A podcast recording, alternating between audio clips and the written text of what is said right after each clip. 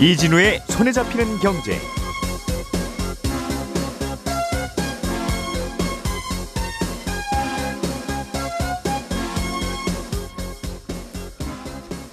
안녕하십니까 이진우입니다.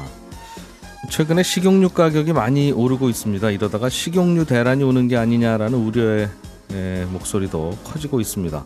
정부가 어제 식용유 공급 업체들과 만나서 대책을 논의했다는데 어떤 얘기들이 오갔는지 잠시 후에 정리를 좀 해보겠습니다.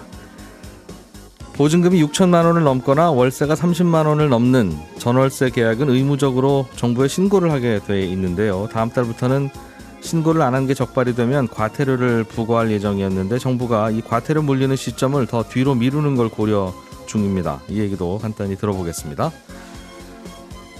소액주주에게 불리한 합병 비율이라는 논란을 빚었던 동원그룹이 이 동원산업과 동원엔터프라이즈의 합병 문제가 됐던 이 합병 비율을 바꾸기로 했습니다. 구체적으로 어떻게 변경하기로 한 건지 또 왜 이렇게 바꾸기로 한 건지 어, 이번 논란을 어떻게 봐야 될지 한번 짚어보겠습니다. 5월 19일 목요일 손에 잡히는 경제 바로 시작합니다. 우리가 알던 사실 그 너머를 날카롭게 들여다봅니다. 평일 아침 7시 5분 김종배의 시선 집중.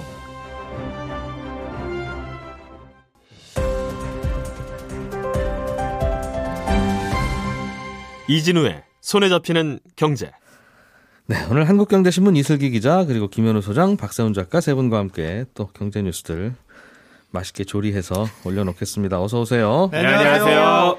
어, 일단은 다른 걸 다 제치고 간밤에 미국 뉴욕 증시가 많이 내렸습니다. 네. 어, 이게 근데 뭐 내릴 때도 있고 뭐 아닌 때도 있고 그러는 게 아니라 굉장히 많이 떨어졌더군요. 네. 2년 만에 가장 많이 떨어진 겁니다. 나스닥 지수가 한 4.7% 정도 떨어졌고요. 예. 다우 지수, 뭐 S&P 500 지수 이런 건 2020년 6월 이후로 최대 하락폭을 기록했거든요. 음. 주가 떨어지는 이유는 그 누구도 알 수 없는 일이지만 어떻게 해석을 하고 있냐면 엊그제 월마트 실적이 발표가 됐는데 예상보다 많이 안 좋아서 월마트 주가가 많이 빠진 상황이었거든요. 예. 근데 어제는 미국의 대표적인 소매 체인인 타겟 여기에 실적도 많이 안 좋게 나오면서 음. 예. 타겟 같은 경우는 주가가 어제 25% 가까이 급락을 했습니다. 음. 그러니까 유통업체도 안 좋고 소매업체 실적도 아주 안 좋게 나오다 보니까 이거 생각보다 상황이 좀 심각하구나. 앞으로도 안 좋아질 수도 있겠구나라는 생각이 주가에 영향을 준 걸로 해석들을 하고 있습니다.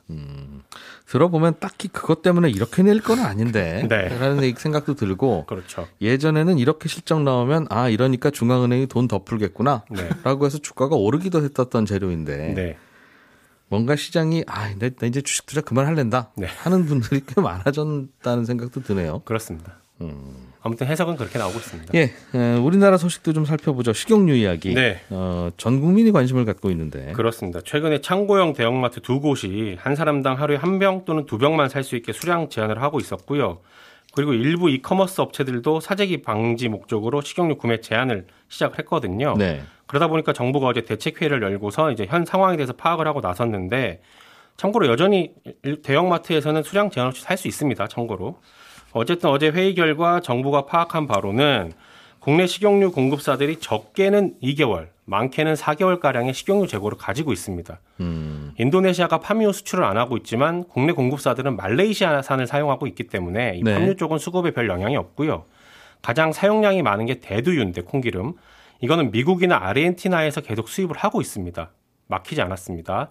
별도로 그리고 대두 수입을 해가지고 국내에서 생산도 하고 있는 상황이라서 이거는 공급 상황이 달라지는 게 없습니다. 예전과 달라진 게 없고 가정용으로 많이 쓰는 게 카놀라유 그리고 올리브유인데 이것도 여전히 수입에는 문제가 없습니다. 지금까지 문제 없다고 하신 거는 뭐예요? 그럼 콩기름인가요?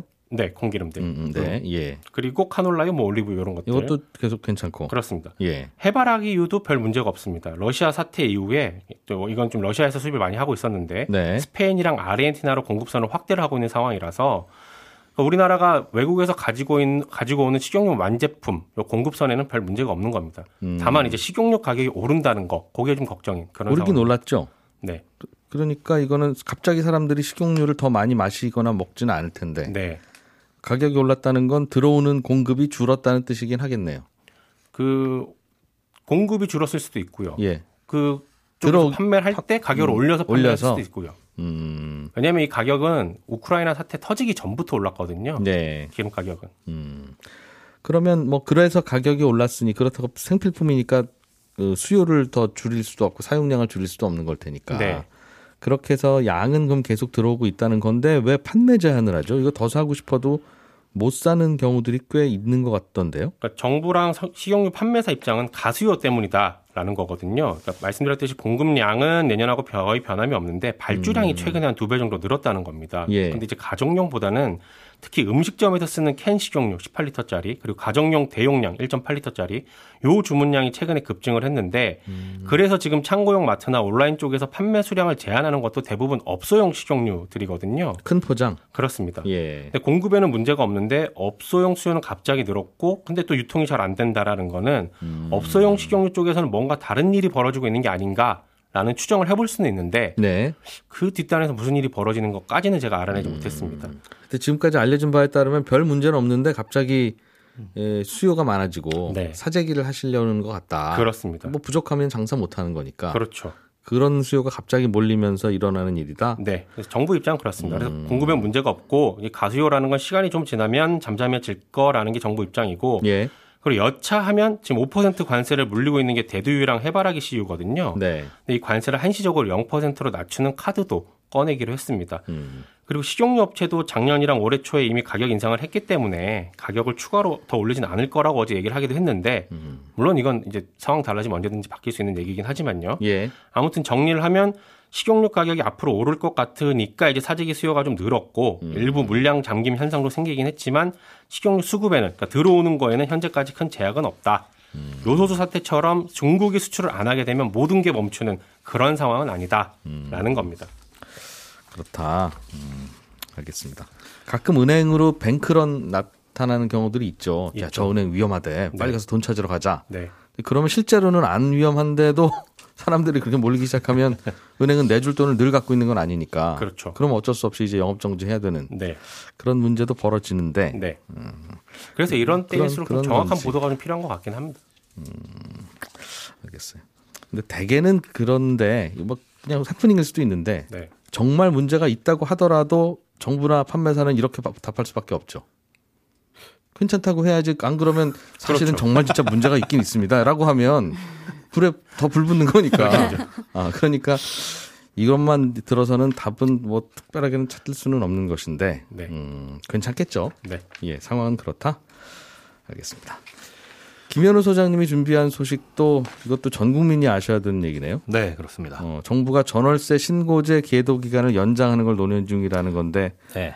어, 자기가 자기 집에 그냥 사는 거 제외하고는 누구나 전, 전월세를 그렇죠. 놓거나 전월세를 살거나 네. 니까 이 그렇습니다. 음, 다 관련이 있는 건데 무슨 얘기입니까? 어, 일단 작년 6월 1일부터는 그렇게 전월세 거래가 있으면 신고를 해야 되고 미신고를 하게 되면 과태료를 부과하게끔 되어 있습니다. 예. 그런데 이달 말까지는 과태료를 부과하지 않도록 계도 기간을 부여를 한 건데 이게 원래 그러니까 다음 달 1일부터는 당장 과태료 부과 대상인데 요걸 좀 연장을 하자 다시 이걸 이제 정부에서 논의를 하고 있습니다. 조금 전에 전부 다 전월세 사시는 분들은 신고를 해야 된다고 말씀드렸지만 사실은 전부 다는 아니고요. 대상이 에, 정해져 있기는 해요. 일단 보증금이 6천만 원 이상이거나 네. 아, 월세가 30만 원을 넘는 계약이라면 둘 중에 하나라도 해당하면 신고를 의무 신고? 예, 예. 그렇습니다.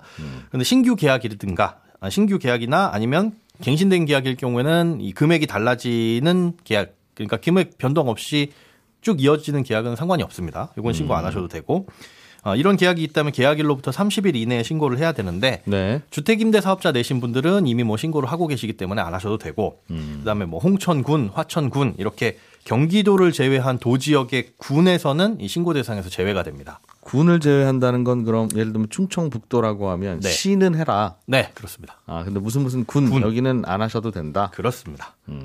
어, 그리고 주거용 계약이면 주택뿐만 아니라 뭐 고시원 기숙사 이런 준주택도 해당이 되고요. 공장, 상가 뭐 아니면은 에, 판잣집에서 살더라도 임대차 계약을 주거용으로 맺었으면 해당이 됩니다. 그러니까 건축물의 유형이라든지 실제 뭘로 쓰느냐에 상관없이 계약을 기준으로 판단하신다고 보면 돼요. 예. 그러니까 오피스텔을 내가 사무용으로 계약을 해서 거기서 주거합니다. 이거는 신고 안 하셔도 됩니다.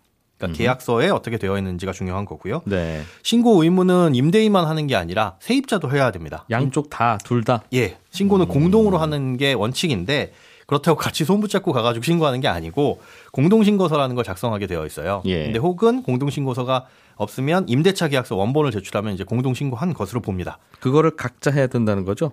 어, 각자 하셔도 되고 한쪽에서 몰아서 하셔도 되고요.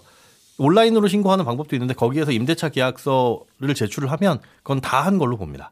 그러니까 네. 임대인과 임차인은 아, 아. 서로 남남인데 그렇죠, 그렇죠. 둘 다 그걸 해야 된다는 둘 다 하셔야 되는 겁니다. 어, 계약서 원본을 네, 그렇습니다. 한- 한쪽만 내시면 돼요. 어디 계약서 가서 가서 해야 되는 거예요? 아니면 온라인으로도 합니까? 어, 주민센터 가셔도 되고 온라인으로서도 가능합니다. 온라인이 간단하죠. 예. 네, 스캔본만 있으면 되니까. 그런데 이제 신고를 하지 않거나 공동신고서에 아 나는 그거 신고 안 하겠다. 굳이 뭐 그러신 분이 있다면 누락된 대상에게 어, 100만 원의 과태료를 부과합니다. 그러니까 두 분 다 안 하시면 임차인, 임대인 두 분에게 다 부과가 되는 거예요. 공동신고서를 굳이 쓰실 게 없고 계약서 원본을 내면 된다면 그렇죠. 뭐 그냥 어느 한쪽이든 계약서 원본을 스캔을 하든 혹은 그걸 갖다가 주민센터에 주든 하면 되는 거네요. 맞습니다. 음. 그런데 그런 내용들이 잘 안 알려져 있고 예. 지금 이제 계도 기간은 과태료를 부과하는 거긴 한데 신고는 안 하신 분들이 있잖아요. 6월 예. 1일이 딱 되면 그때부터 신고를 하세요가 아니라 지금까지 신고 안 하신 분들은 6월 1일부터 소급해서 다 과태료가 부과가 되는 대상이 되는 겁니다. 음, 지금부터 위반하시면 과태료입니다가 아니라 그렇습니다. 이미 위반한 거 우리가 다 알고 있으니 알고 있지는 못해요. 아 몰라요? 네. 그게 사실은 문제거든요. 이제 좀 전에 좀 뒤에 설명을 드릴 텐데 아 그게 그런 문제예요. 거예요? 예. 어쨌든 6월 1일 딱 되면 온, 오늘부터는 신고하셔야 돼요가 아니라 네. 이제까지 신고 안 하신 분들은 오늘부터 과태료 물립니다. 요거라서 네. 신고 안 하신 분들은 대상이 되시는 분들은 지금이라도 하시는 음. 게 맞습니다. 그렇군요.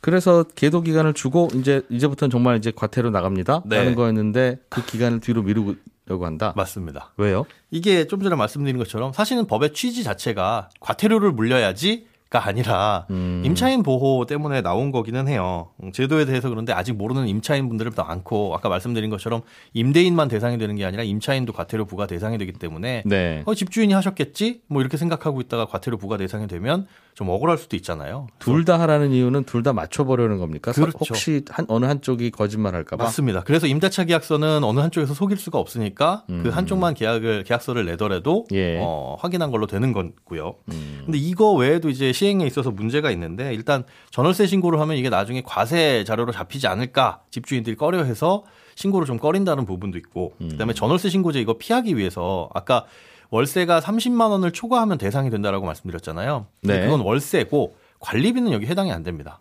그러니까 편법으로 월세 50만 원 받을 걸 관리비 30만 원, 아니 월세 30만 원, 관리비 20만 원 이렇게 받으면 여기에 또 대상이 안 된다라는 음, 그런 거죠. 경우 많더군요. 가끔씩. 그러니까요. 어, 진짜 월세 월세 60이면 그렇게 안 하고 월세 30에 관리비 30 이렇게. 네. 그 실제로 저도 현장에서 본 게 관리비가 굉장히 비싸길래 이게 오피스텔이냐 그랬더니 그냥 빌라라고 음. 그런 이유가 확실하게 되지는 않지만 추정이 되는 게 이런 부분입니다. 예. 그리고 무엇보다 이제 문제가 지자체가 누락된 신고 건수를 찾아내서 여기에 대해서 과태료를 부과해야 되는데 이게 예. 사실상 만만치가 않아요.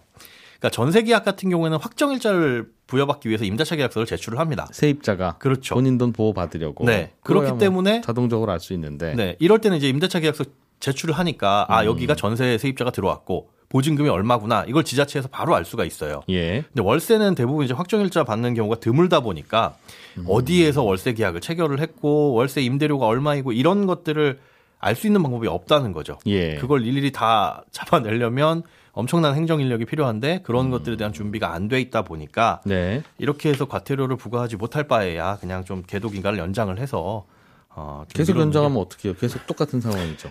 그러니까 보완을 하겠죠. 아니 뭐 소장님한테 뭐라고 그러는 건 아니고 아직은 뭐 소장님이 책임 있는 뭐 당, 당국자가 아니시니까 네, 어쨌든 그래서 어 이제 연장을 하는 걸 지금 논의를 하고 있고 언, 예. 언제까지 어떻게 연장을 할 것인지는 이번 달 안에 이제 결론이 날 것으로 보이고 있습니다. 그게 월세 60만 원 받을 방인데 네. 실제로 60만 원도 받으면서 네. 월세는 30만 원, 관리비는 30만 원뭐 이런 식으로 해서 신고 안 하는 이유가 예. 그거 신고하면 신고하는 월세에 대해서 소득세를 물어야 되기 때문이다. 어, 그렇죠. 그렇게 그렇- 걱정하시는 분들. 그렇기는 한데 그거 해봐야 1년에 몇만 원 되지도 않고 네. 실제로는 문제는 그렇게 해서 신고가 들어가는 순간 그분은 그동안 건강보험 피부양자에서도 박탈되고 탈될 수 있고요. 뭐이 기타 등등 달라지는 게 너무 많아서 여러 가지 걱정이 많은데 예. 지금 당장에는 그렇게 과세 자료로 쓰지 않을 것이다라고 정부는 얘기하고 있지만 얼마든지 사용을 하려면 사용할 수 있는 부분이라서 건보료는 올라가지 않나요? 아 신고를 하면요. 아 이거는 네. 소득 신고를 해야 건보료가 올라가는 건데 예. 지금 이 전월세 신고 같은 경우에는 소득 자료로 쓰- 사용하지 않겠다. 그럴 아. 용도가 아니다라고 얘기는 하고 있습니다. 예. 근데 제가 얘기는 하고 있습니다라고 저의 사견을 말씀을 드리는 게 어. 저마저도 사실 그거 언제든지 말 바꿔서 소득 과세 근거로 사용할 수 있다면 음. 할수 있는 거라. 그래서 소득이 있을 때 과세를 하는 게 나쁜 건 아니고 예. 당연히 세금은 내야 되는 건데 네. 세금만 내면 되는 게 아니라 건보료 체계 자체가 그렇습니다. 이렇게 돼서 피부양자로 넘어가면 또 늘어나는 월세에 대해서만 건보료를 내는 게 아니라 시골에 있던 땅, 뭐, 뭐 있는 집, 자동차까지 다 끌어와서 그렇죠. 건보료를 매기는 시스템이라서 네. 그게 부당하니까 이거를 피하자라는 거라 네. 그걸 관리비 뭐 30, 월세 30을 해서 꼼수는 꼼수인데 어쨌든 피해 보자 피할 수 있다면 어, 꼼수는 꼼수인데 네. 아, 이거 이거 안 내시려고 그러는 거예요라고 하면 아이고 좀 얘기 좀 들어보소 이것만 내가 안 내는 게 아니라 그렇죠. 세금과 갑자기 연결된 건보료가 산처럼 나와요. 건보료가 더 문제죠. 음, 알겠습니다. 일단은 그럼 뭐 유예하는 걸로 예, 유예하는 걸로 정해지지는 않았는데 어, 이달 안에 예, 음. 확실하게 구체적인 내용이 나올 것 같습니다. 그러나 유예하든 안 하든 신고는 하셔야 되는 겁니다. 그죠? 예, 맞습니다.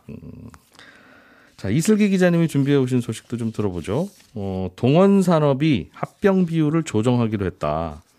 그런데 무슨 얘기입니까 이거? 네, 동원 엔터프라이즈는 이제 동원 산업의 지주 회사이자 비상장사인데요. 네. 이제 동원 그룹이 두 곳을 합병을 해서 동원 엔터프라이즈는 사라지고 동원 산업이 지주사로 올라가는 합병을 하려고 했었습니다. 동원 산업은 상장 회사고 네. 참치 잡는 회사. 예. 동원 엔터프라이즈는 회장님이 갖고 있는 개인 회사 같은 예, 느낌. 예, 그렇습니다.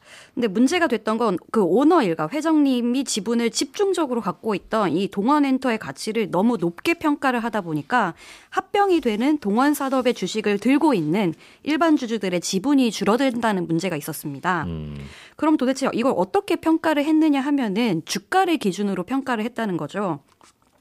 동원 엔터프라이즈 같은 경우에는 동원 시스템즈라는 상장사를 갖고 있는데 이 회사가 최근 참치캔 만들던 기술로 2차 전지용 파우치를 만든다고 해서 주가가 오른 상태였어요. 예. 반면 이제 동원 삼- 산업 같은 경우에는 참치를 잡아서 파는 회사다 보니까 주식 시장에서는 좀 따분하다 생각해서 주가가 안 오른 상태였고요. 음, 그래서 소액주주들이 말한 게 뭐냐면 주가로 평가를 하지 말고 자산 가치로 평가를 해라. 왜냐하면 동원산업이 갖고 있는 미국의 스타키스트라는 회사가 있는데 이 회사가 미국 1위 참치캔 회사라서 순 자산 가치만 해도 6천억 원이 넘거든요. 예. 그래서 이제 동원산업이 이 소액주주들의 요구를 받아들이면서 주가가 아닌 자산 가치로 평가를 하게 됐고 음. 동원산업의 합병가액 그 평가 가치도 25만 원 수준에서 38만 원 수준으로 올라가게 됐습니다. 그러니까 저 회사를 합병하려고 하는데 저 회사가 도대체 얼마짜리 회사야? 예. 라고 하는 거는 누가 보느냐에 따라서 다 다른데 네. 제일 좋은 건 주식시장이 알아서 잘 평가했겠지. 주식시장의 네. 시가총액이 저 회사 가치야라고 하면 무난하지만 네. 근데 이번 이런 경우에는 아니야 주가가 너무 저평가되어 있어 우리는 예. 어 안돼 안돼 안돼 안돼 이걸로 하면 안 돼. 네. 음 그런 상황이라서 네. 음, 그러면 어디 한번 장부 갖고 와서 봅시다 했다는 거죠. 예, 예, 그렇습니다. 처음에는 주가로 그냥 계산해서 합병하는 게 이른바 대주주 회사에 좀 유리했었나 봅니다. 네, 아무래도 이제 음. 그, 그, 동원 시스템즈라는 회사의 주가가 워낙 올라 있었고, 예. 동원 산업은 오히려 내려가 있었으니까. 동원 엔, 아, 그리고 동원 엔터프라이즈는 지주 회사니까요. 예, 예, 예. 음. 자, 그런데 보통은 그렇게 해서 이른바 오너 일가에 유리하면 그냥 예. 유리한 쪽으로 하는 게 뭐 거의 뭐 만유 인력의 법칙 같은 거였는데 예. 이번에는 왜 이렇게 바뀌었어요? 저는 이게 좀 공교롭게 생각했던 게 이 합병을 발표한 시점이 지난달 7일이었어요. 근데 이게 어느 시점이었냐 하면 정기 주주총회 시즌이 끝난 지 얼마 안 된 시점이었거든요. 네. 이번 정기 주총에서 가장 이슈가 됐던 건이 주주 행동주의였습니다. 음. SM만 하더라도 이수만 회장이 개인 회사를 통해서 너무 빼먹는 돈이 많다라고 주주들이 지적을 해서 예. 주주들이 세운 감사가 선임이 되고 그랬거든요. 음. 근데 왜 이런 분위기가 최근 조성이 됐냐 하면은 동학개미 운동으로 소액 주주 숫자 자체도 굉장히 많아졌는데 이분들이 이제 한국 주식만 하지 않고 미국 주식도 한다는 겁니다. 음. 가만 보니까 미국 주식을 들고 있으면 별 문제가 없는데 이상하게 한국 주식만 들고 있으면 물적 분할 당하고 주가 내리고 뭔가 이상하다는 걸 알게 된 거죠. 근데 마침 이제 너튜브 같은 데서 이제 전문가분들이 아주 친절하게 설명을 해주시지 않습니까? 예. 그러다 보니까 이제 수액주주 분들도 억울하다, 들고 일어나야겠다라는 여론이 조성된 건데요. 예. 이런 불만이 힘을 얻고 회사의 변화도 이끌고 이런 상황에서 대주주한테 유리한 합병? 아, 이건 못 참겠다. 음. 주주들이 소송까지 불사하겠다고 나서니까 회사가 화들짝 놀라서 합병 비율을 바꾸겠다고 한 겁니다. 예. 이슬기 기자님이 뭐 관여된 거는 아니죠? 아, 전혀 아닙니다. 한 주도 들고 있지 예. 않습니다. 갑자기 목소리가 좀 감정이입이 되시는 것 같아서. 음. 그렇군요. 그러니까 합병하려고 하는 주체가 오너 일가의 회사이다 보니까 네. 그 타이밍을 결정할 수 있, 겠죠 예. 어, 언제든지. 예. 예, 그러니까 이제 갖고 있는 본인 회사는 주가가 좀 올라가서 고평가되어 있는 시점. 네. 그런데 저 합병하려고 하는 대상 회사는 주가가 내려갈 내려가 있는 시점을 선택할 수 있으니까 예, 예. 소액주주들은 그렇게 타이밍을 당신 마음대로 결정할 거면 어, 우리도 우리의 가치 중에 좋은 거 예. 장부가로 하든 뭐 자산 가치로 하든 주가로 하든 네. 어, 그거 우리한테 좋은 걸로 해라. 안 그러면 타이밍을 당신이 결정하지 마라. 예. 뭐 그런 얘기겠죠. 예. 음. 이렇게 소액주주들이 반발할 거를 예상 못했겠지요?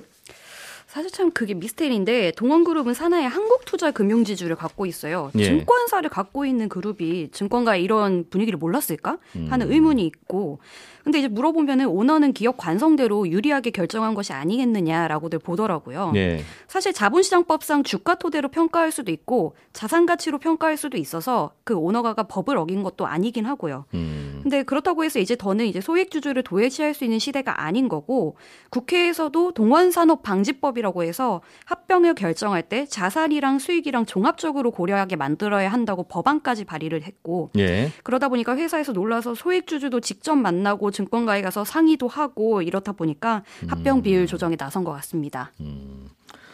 이렇게 작년 같으면 이런 일은 그냥 안 봐서 조용히 넘어갔을 일인데 네. 음, 저렇게 보면 항상 그래요. 그러니까 뭐 하는 쪽에서는 아니 재작년에 저 회사는 저렇게 해서 그냥 넘어갔는데 왜 우리 회사만 뭐라 그런데?라고 네. 하면 타이밍이 좀 나쁩니다.